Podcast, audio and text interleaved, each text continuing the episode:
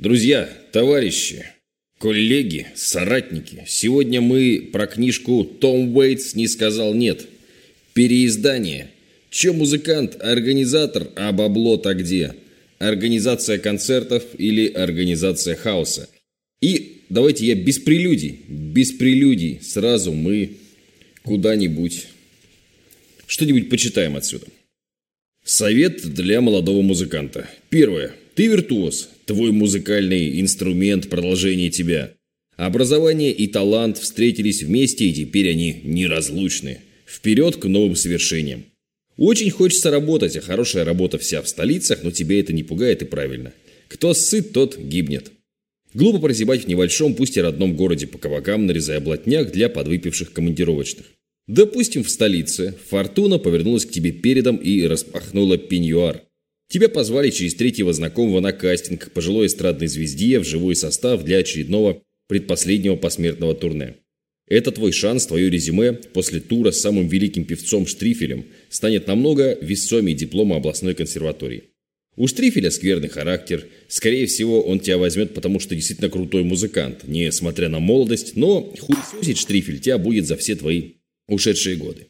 Тут все зависит от тебя, мой друг. Выдержишь, получишь бесценный жизненный урок. Главное, чтобы Штрифель не сломал тебя как личность и не превратил в лабуха, в бездумного и безмолвного пьяницу, хорошо попадающего в ноты даже с похмелья. Очень тонкая грань. Сдюжит не каждый.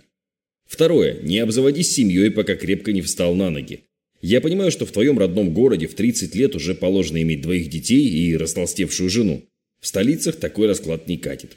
Ценник на жизнь высокий, да, работы тоже навалом, но конкуренция жесткая, и поговорка «дал бог зайку, даст и лужайку» нифига не работает.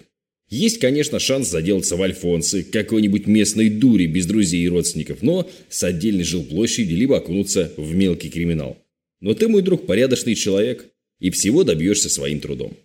Не делай двух сыновей и троих дочек с такой же приезжей барышней, просто потому что влюбился и возраст поджимает. Съемные квартиры, нестабильный заработок превратят некогда красивую и привлекательную женщину в неухоженную истеричку, а тебя в угрюмого неврастенника с одним желанием съебаться поскорее из дома на гастроли хоть на Северный полюс, хоть к диким обезьянам. А любовь к деткам и красавице жене останется в Инстаграме, а за кадром только полуголодное существование. Короче, первым делом самолеты. Третье. Постоянно повышай свой уровень исполнения. Неважно, в каком жанре ты работаешь на данный момент. Кавер-группа, панк, русский рок или попса не имеет никакого значения. Твое мастерство должно всегда быть дороже твоего инструмента, даже если твою гитару успел сконструировать сам старина Фендер перед смертью специально для тебя. Перед сессионной работой Лукавый всегда подкинет мысль. Да ладно, что там играть, я Шостаковича могу задом наперед, а эта певичка – один припев и две ноты. Рано или поздно такая риторика приведет тебя к провалу. Серьезное отношение к любой работе, раз сам согласился, это очень важно. Амбиции включаются только в крайнем случае. Четвертое. Из третьего пункта мы делаем вот такой вывод. Не стоит пренебрежительно относиться к автору, который нанял тебя в свою группу, пусть даже на студийную работу записать три песни. Не бубни раздраженно после первого неудавшегося дубля. Ха, сам же в ноты не попадает. Да я сложнее в музыкальной школе пел. Звукорежиссер сдаст тебя с потрохами работодателю, даже не сомневайся. А авторы люди впечатлительные и могут обидеться. Пятое. После нескольких лет работы в уже известном коллективе тебе начнет казаться, что весь этот клуб, ДК или стадион собрался, ну, если не ради тебя, то точно с твоей помощью. Данное глубокое заблуждение лечится только увольнением из группы. Аудитории глубоко насрать, кто там на чем играет за спиной фронтмена. Вот автор хита, он же любимец публики, остальные в лучшем случае примелькались для самых ярких поклонников. Но после первого аккорда любимой песни всем станет похуй, кто этот аккорд взял. В России только так и по-другому не будет в ближайшие сто лет. Шестое. Поеду на Запад, там настоящий рок, дружба, шоу, бизнес и искусство. Встречай меня, Нью-Йорк. Расскажу, друзья, историю, которая является ярким примером того, что бывает, если не выкинуть вовремя ненадежного участника из группы, а заниматься пионерским перевоспитанием. В коллективе «Голос Америки» после смены состава с оригинального на профессиональный полтора года работал музыкант по имени Мирза. Играл в духовой секции на трубе. Прекрасный музыкант, что есть того не отнять, да никто и не покушался на его мастерство. Но алкоголь сделал свое коварное дело. Мирза очень сильно бухал, поверьте на слово, если вам это говорит менеджер панк-группы. Мы с Родионом закрывали на эту слабость глаза.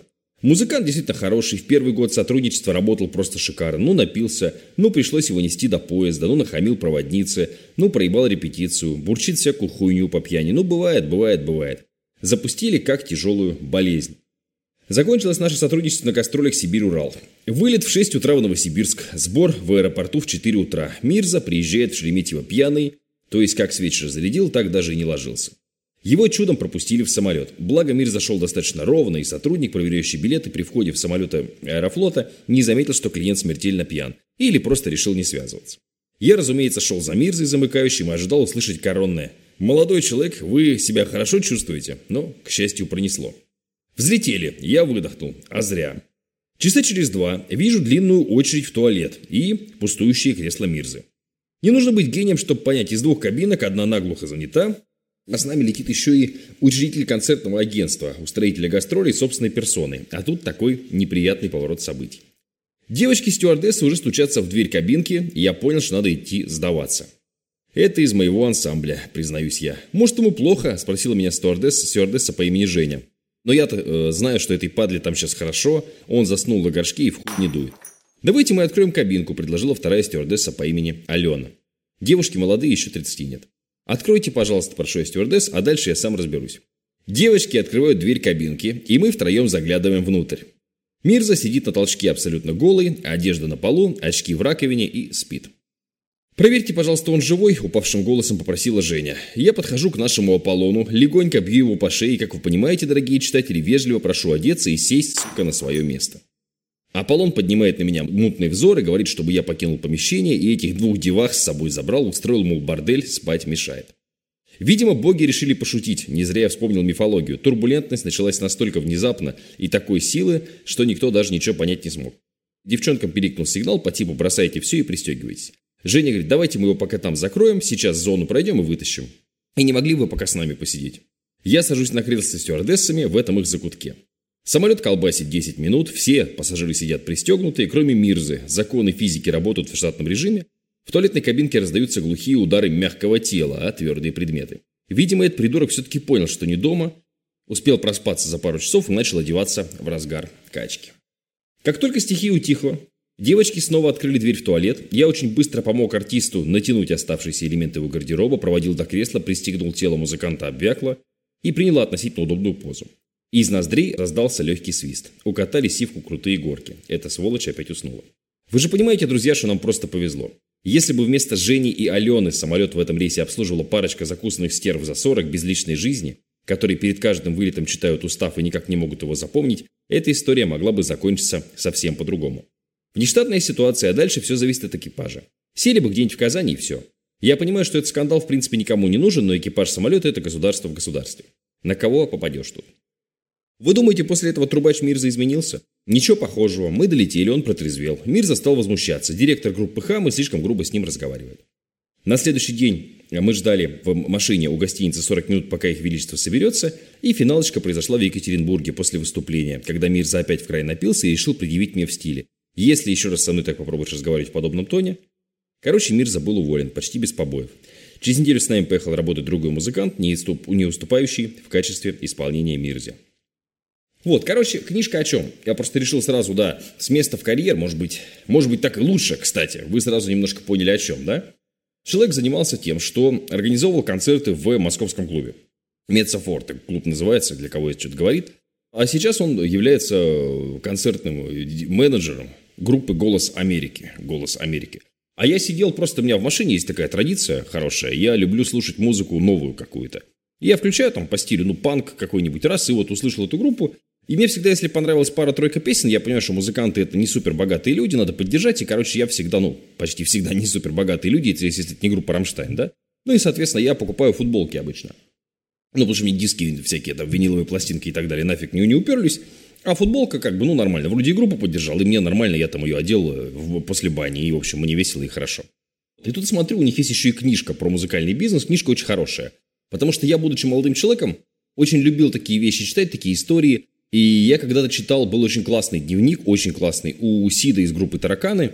Он вел прям про гастроли, что произошло, как их кинули с концертом, как все... Там, ну, то есть вот, вот такие истории. И здесь, по сути, сборник таких же историй. Но Как вы поняли по одному из кусочков, который я вам прочитал, это будет полезно, даже если вы музыкальным бизнесом вообще не занимаетесь. То есть, ну, бывает интересно просто почитать, что там у других, что там у других, как это все устроено внутри, потому что советы-то они абсолютно здравые. То есть, вот, например, про 30 лет, семью и жирную бабу, да? Жирную, жирную бабу. Ты или крестик одень, или то есть ты или выбираешь семью, или выбираешь карьеру, и здесь нужно идти на определенные риски, жертвы и так далее и тому подобное. То есть, короче, это вот достаточно полезно. Книжка состоит из двух частей, как бы, ну, в ней есть такие э, странноватого карандашного типа рисунки, но в остальном она просто великолепно оформлена, красивая. И первая часть, это, соответственно, про то, как он работал в э, клубе, это просто набор историй. Знаете, вам понравится, если вы любите дневник книготорговца. Если не помните, есть такая отличная книжка «Дневник книготорговца», где он просто каждый день ведет дневник о том, что у него происходит. У меня все была идея тоже сделать какую-то книжку, дневник, типа, что у нас происходит каждый день, но потом что-то я, короче, не знаю, вот не собрался это сделать. Очень клево, дневник книготорговца, если вдруг э, заинтересует вас. Там каждый день он просто пишет, как у него что продается. То есть вот такое произошло, такое, такое произошло, такое, такое произошло, такое. Просто каждый, каждый, каждый, каждый, каждый, каждый, каждый, каждый, каждый божий день у него там вот такой отчет. Мне кажется, это здорово. Здесь что-то наподобие, то есть просто набор интересных историй из того, что происходило в клубе. А вторая часть, она чисто полезная, чисто вот контентная, то, что я вам рассказал. То есть есть некие советы, почему он так считает, ну и, соответственно, обоснования да, из жизни.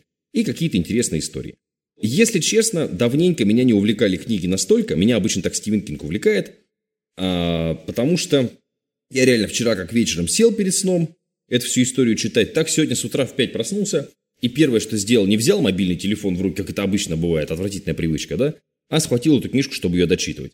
Она, кстати, как раз тоненькая, как я люблю. То есть это вот книжка на один, грубо говоря, вечер. Ну, чуть больше у меня получилось, потому что я поздно вчера сел читать. Э, очень мне понравилось, могу ее рекомендовать. Ну и давайте еще что-нибудь из книжки. А то что я все вам рассказываю и рассказываю. Дело такое. А, что хотел еще? У меня же, понятно, тоже были гастроли, но гастроли в формате бизнес... Как это? Бизнес-тренера, отвратительно звучит. Ну, типа, я ездил, рассказывал э, партизанский маркетинг, как продвигать проекты без бюджета. Давно это было, еще до пандемии.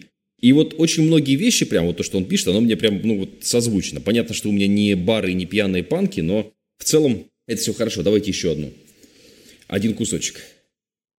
Итак, прошло уже больше 10 лет после того, как вы первый раз вышли на сцену. 10 лет вы гнули спину, записали 8 альбомов, выпустили 15 клипов. Всадили в свое небольшое дело все свободные деньги, даже иногда залезали в семейную кубышку. И вот, наконец, собрали в родном городе 300 человек. Паблик в ВК прокачан хорошо, в Инстаграме 3,5 тысячи подписчиков. Каждый день люди из разных городов в комментариях спрашивают, когда мы увидим вашу группу в своем городе. И вот на этом месте, как написал бы поэт эпохи романтизма, с хрустальным звоном разбивается мечта. С выездными клубными концертами в стране ситуация непростая. Однажды мы с «Голосом Америки» были в Твери. Концерт проходил в клубе максимум на 400 человек. Это битком жопа к жопе. Смотрю, висит афиша группы «Лампочка». Ну, название изменено. Я спрашиваю арт-директора, бляха-муха, как? Они в Москве собирают клуб на 7 тысяч мест, а здесь в Твери всего 400. Оказалось все просто. Билеты на, ламп... на лампочку, конечно, для Твери очень дорогие. Артист двигается по гонорару, зацепив соседей несколько городов. Так сказать, оптом. Если это та самая группа «Лампочка», то что вообще говорить о нас? А у нас, дорогие коллеги, выбор куда более скромный. Вариант первый – ехать на кассу, то есть то, что заработал на входе. Допустим, у вас в коллективе классическое количество музыкантов – это 4 человека. Если город находится в 150 километров, это ладно. Загрузились в машину к барабанщику и поехали. Там какая-то копеечка упадет. Приедете домой ночью, сильно уебанные, и с пятью тысячами рублей на каждого. А если 500 километров от дома – а если еще дальше, это значит поезд или самолет. Передвижение по стране у нас не дешевое. Вы покупаете билеты, приезжаете в город, там в зале 40 человек. В вашем паблике оказалось недостаточно фанатов из этого города. Арт-директор клуба выдает вам заветные 25 тысяч рублей, и эта сумма в лучшем случае перекрывает дорогу. Может быть, в данном населенном пункте вы могли бы собрать и 100 человек, но вы же согласились выступать за проданные билеты, поэтому местный менеджер клуба, клуба ничем не рискует. Он никогда в жизни не будет делать вам рекламу. Ничего вообще он делать не будет. Водкой с бутербродами вас угостит в лучшем случае. Арт-директору ваш приезд относительно выгоден. В Шалмане пролили алкоголь тысяч на 30, но максимум на 40, а ваши проблемы, как и проблемы индейцев, шерифа, не идут. Попробуйте зарядить небольшой площадке фиксированный гонорар. Проезд, проживание. Конечно же, они откажутся. Зачем рисковать? Зачем делать рекламу? Таргет, расклейку объявлений в газете, ходящий баннер или что там у них в городе работает. Они лучше позовут артиста такого же уровня, как вы, только более сговорчиво, и этот факт у нас вытекает следующий вариант. Вариант второй. Вы жмете руки своим музыкантам на прощание, берете акустическую гитару и отправляетесь в сольный тур. На афишах крупно пишется название вашей группы. Внизу чуть меньше фамилия фронтмена, обычно он же и автор песен, и заветное слово «акустика». На одного деньги делятся прекрасно, так что вперед из песни. И вот поклонники вашего творчества сидят в небольшом клубе города Н и слушают любимые хиты под гитару. В пресс-релизе написано «Инди-гранж» с элементами комедии, а на сцене КСП. А рядом с тобой скромно лежит стопочка дисков с новым альбомом на продажу. И у музыканта рано или поздно закрадывается мысль. А нахуя мы его вообще записывали? Собирали деньги по крауду, полгода сидели в студии, сведения, звук там крутили, потом мастеринг, звукорежиссера довели до инфаркта в 30 лет, заказывали обложку и рисовали сами, печатали CD. А вот как раз для того, чтобы приехать в Тулу или в Пензу и вдарить по барт-року. Можно было записать все эти волшебные композиции просто под гитару и не париться. Вариант третий. Выдвигайте организаторам максимально низкую фиксированную ставку. К примеру, 20 тысяч рублей на группу и катайтесь за копейки в свое удовольствие, если здоровье до хера. Цена за шоу по 300 рублей с носа, плацкарт, доширак, сосиска в тесте, банка хуевого пива, бизнес, ланч в кафе «Лукошка» и вписка к фанатам на ночлег вам обеспечены. Как в песенке Фунтика. Хорошо бродить по свету с карамелькой защекую. Только защекую вас при таких раскладах навечно поселится далеко не карамелька. Времена, когда можно было протоптать себе дорогу на большие подмостки концертами, закончились сразу после появления социальных сетей. Главное запомните, дорогие коллеги, в 90% случаев вам предстоит иметь дело с организаторами, которые понятия не имеют, чем они занимаются. Это и восторженные поклонники вашего творчества, и местечковый владелец клуба, который только примерно догадывается, кто вы и что вы. Ему главное продать пиццу с цезарем и просроченное пиво либо возомнивший себя великим прокатчиком э, местный престарелый алкоголик, который 20 лет назад впахивал с монтировщиком сцены в цирке. Однажды сфотографировался с Юрием Хоем в 98 году и теперь сидит арт-директором в клубе «Угрота». Стяжательство и невменяемость – вот с чем вы будете постоянно сталкиваться на гастролях. Еще раз, я не имею в виду профессионалов, которые возят либо западные группы, либо наш первый эшелон на относительно большие площадки. Я говорю про маленький клубный сегмент. Бывают, конечно, исключения, но, как мы знаем, они только подтверждают правила. Есть, конечно, энтузиасты-организаторы, хорошие ребята, но они не профессионалы и делают вам выступления от всей души, но в зале мы видим все те же 40 человек, и половина из них по гостевым спискам. Тенденции к изменению сложившейся ситуации у нас в стране в клубно-концертном бизнесе я пока не наблюдаю. У многих молодых музыкантов, живущих не в столицах, есть одно заблуждение. Приехать в Москву или в Питер и выступить в каком-нибудь клубе. В Москве, как говорится, вся сила. Нет, в Москве и в Питере та же история, что и в провинции. Никто нихуя не будет делать. В лучшем случае попадете в обойму очередного говнофестиваля, где публика приходит только на свои команды, а в худшем, если арт-директор совсем дебил, выступите в пустом зале для персонала. Матерая известная площадка не примет вашу группу даже в понедельник, пока у вас нет своей концертной аудитории в Москве или в Питере. Когда я работал в Мецофорте, молодым и неизвестным группам обычно отвечали прямо «Мне ваше предложение не интересно» и все. Брать клуб в аренду – просто финансовое самоубийство. Да, я понимаю, что имиджевый концерт – важная составляющая будущего успеха, но поверьте, лучше для начала вложить деньги в рекламу своего контента. Для имиджевого выступления нужно улучшить момент. Об этом я напишу чуть позже. А отдавать последние сбережения не стоит. Также не стоит приезжать в Москву на ПМЖ с целью быть поближе к исполнителю желаний. Сегодня можно работать дистанционно, а столичные цены любого провинциала просто уничтожат. Забудете о всякой творческой деятельности. Единицы уходили застройки на стадион, ибо это было в прошлом веке. Допустим, вы каким-то образом упали на хвост известному и собираемому артисту. Прокатились с ним за свой счет в тур по стране. Это ничего не значит.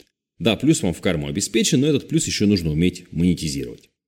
И вот после 10-15 лет такой жизни музыканты начинают задумываться. Если мне так мало платят, значит и песни мои плохие. И такой поворот событий мы тоже не исключаем. Очень часто может быть, что ваши песни сегодня не актуальны. Часто у артистов от постоянных неудач включается защитная реакция. Все говно, а я граф Монте-Кристо. Страна хуевая, публика быдло, не понимают моих гениальных произведений, а я вообще всегда рубился за идею, мне ваши деньги до лампочки. Все эти сентенции являются полной брехней. Когда не предлагают монеты медных труб, остается лишь разглагольствовать про какие-то эфемерные мечты. Кстати, подобные мысли сказываются на творчестве и общем состоянии здоровья музыканта не самым лучшим образом. Есть последний вариант – Сиди дома, устраивайся на работу и раз в три месяца выступай в родном городе. Прекрасное хобби, за которое тебе еще и платят. В итоге получается, куда ни глянь, всюду клин, либо в князи, либо в грязи. Такая вот история. Короче, книжка интересная. Короткая, яркая, юморная. Как я увидел, по-моему, они даже ее озвучили в аудиоверсии, кстати, и на YouTube выложили. Я так что-то мельком просто когда гуглил, вот посмотреть. Мне понравилось. То есть даже если вы в целом про менеджмент здесь написано интересно. То есть, в общем, это могло бы быть что-нибудь даже и на уровне, там, я не знаю, 45 татуировок менеджера, условно, там, более известной, да, в нашей, так сказать, около бизнесовой среде. Ну, вот, э, я бы эту книжку вам однозначно мог рекомендовать. Илья Задорский, Том Уэйтс не сказал нет. Короче, мне понравилось. Вероятно, то есть она ляжет на полку, я когда-нибудь, э, может быть, э, через несколько лет ее снова перечитаю. То есть явно не та книжка, которую буду кому-то отдавать, дарить там и так далее. То есть она будет лежать на полочке. Она приятная. Приятного вечера, счастья, здоровья, удачи, любви. Большое спасибо за подписку. В наше тяжелое время она важна как никогда. Ну а я дальше буду делать для вас вот такие обзоры, плюс чтение каких-то кусков книг. Вот, кстати говоря, здесь самый э, важный момент. Можно же мои песни поискать, прямо вот так Матвей Северянин песни вбить и тоже послушать. Может быть, я стану какой-нибудь звездой. На самом деле нет.